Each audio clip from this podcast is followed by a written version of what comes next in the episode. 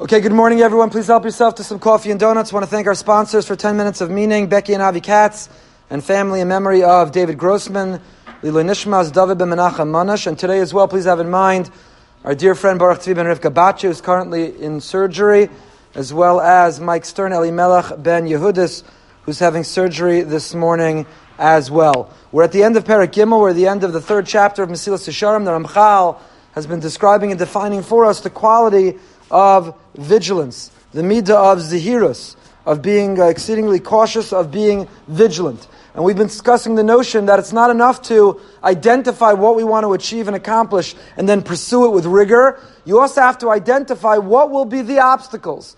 What are the distractions? What are the pitfalls? And then navigate to make sure that we avoid them and that we overcome them. Many people who live with zeal and enthusiasm and alacrity and they run after what's right but they do so carelessly and they do so casually, and therefore they fall prey. It doesn't last very long. They're knocked off course. To be able to conclude, to achieve, to finish, and to get to the destination, you have to live with Zahirus. You have to be able to identify what's going to come in the way and how to avoid it.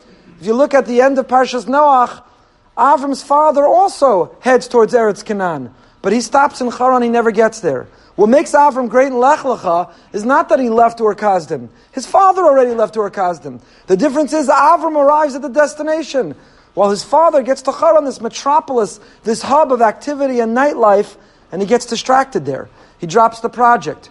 How many of us start a plan? We start a project. We're going to redo a room in our home. We're going to take on a diet or exercise. We're going to achieve something in learning, finish a Masechta. We're great coming out of the gate. We start it with a lot of zeal. Something knocks us off course, we're distracted, and therefore we fail to achieve it. So the Ramchal concludes, Klalo Shel Davar, here is the principle, the last paragraph of the third paragraph.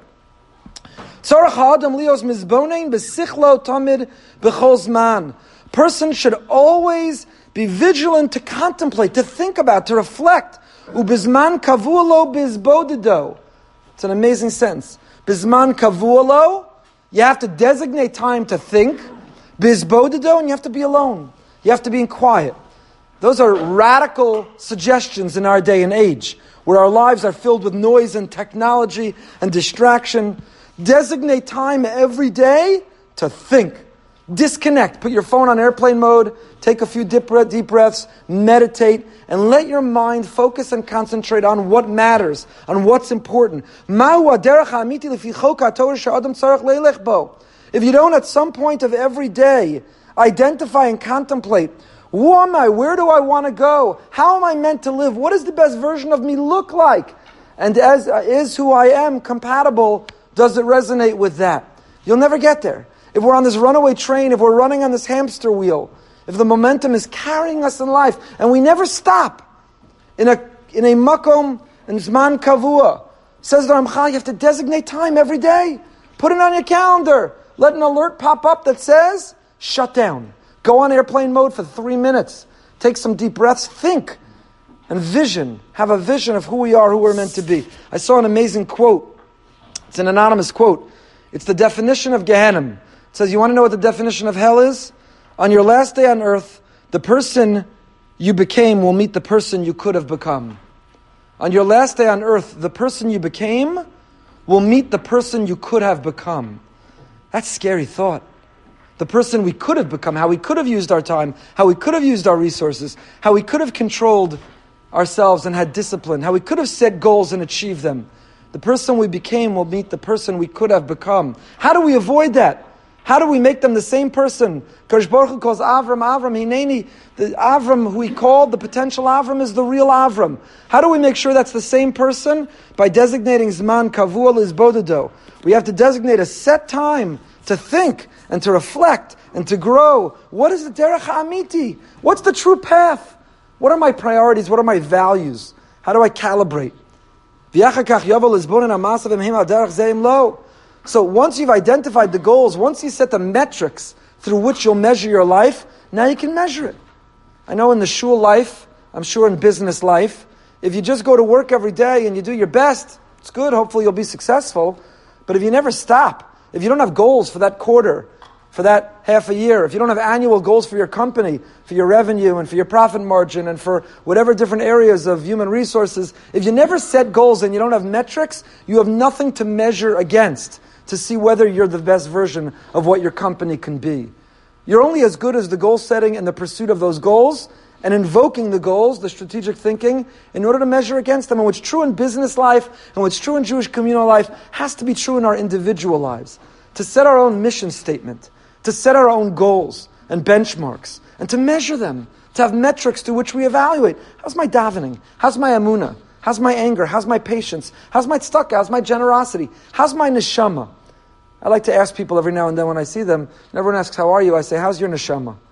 Throws people off because they're not asked that often. How's your neshama? How's your guf? I lost all this weight, or I gained all this weight, or I'm going through this. Jews love to talk about which doctors they went to, how many pills they take a day, which tests they had to go for. The guf, the body, we're good at talking about. But how about, how's your neshama? How's your neshama? Do we have metrics and measures to measure and evaluate? How's our neshama doing? Do we have goals for our neshama? And do we ever pause? Do we set a zman kavualo bizbodedo?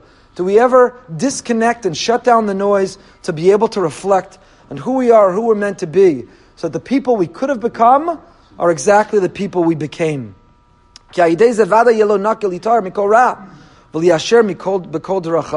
The best way to purify ourselves, to avoid that Yetzer Hara, if we have those goals and we set those metrics, when the Yetzer Hara comes next week, we say, whoa, no way. Talk to someone who's training for an Ironman. Talk to someone who's training for a marathon and say, hey, you want to spend, you want to spend an entire night drinking together? They'll look at you and say, what are you crazy? I'm training for a marathon. No way. I'm putting in such hard work. I've got a goal. I'm training for that marathon. There's no way I'm finishing that box of donuts. There's no way I'm drinking the whole night with you. So if we set goals for ourselves, and then when the Yetzer Hara comes and proposes things that are incompatible with those goals, we can look at the Yetzer Hara and say, no way. That's not who I am. That's not who I want to become. I'm determined. I have goals I have to achieve. I'm not throwing them away for this moment of pleasure. So the best way, litayr mikora, how can we purify ourselves from that voice of self-sabotage? Is to set aside time to reflect, to plan, to measure.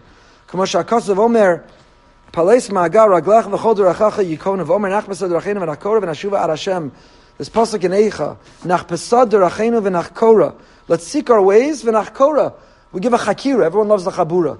Give a chakira in lamdus. That's fun. How about give a chakira in midos? A chakira in our own behavior lumdus in our own behavior. Let's analyze and dissect and pursue and understand, and then v'nashuva ad Hashem. Once we give a chakira in our own midas, when we bring that sense of lumdus to who we are and who we're meant to be and the goal setting we do, then nashuva ad Hashem. When we have goals and we can measure against them, when we have goals and we won't allow anything to derail us from them, then we'll be able to achieve. And the Mir Hashem, when we get after 120 to the end of our lives, who we could have become, will be exactly the same people who we became. Have a great day.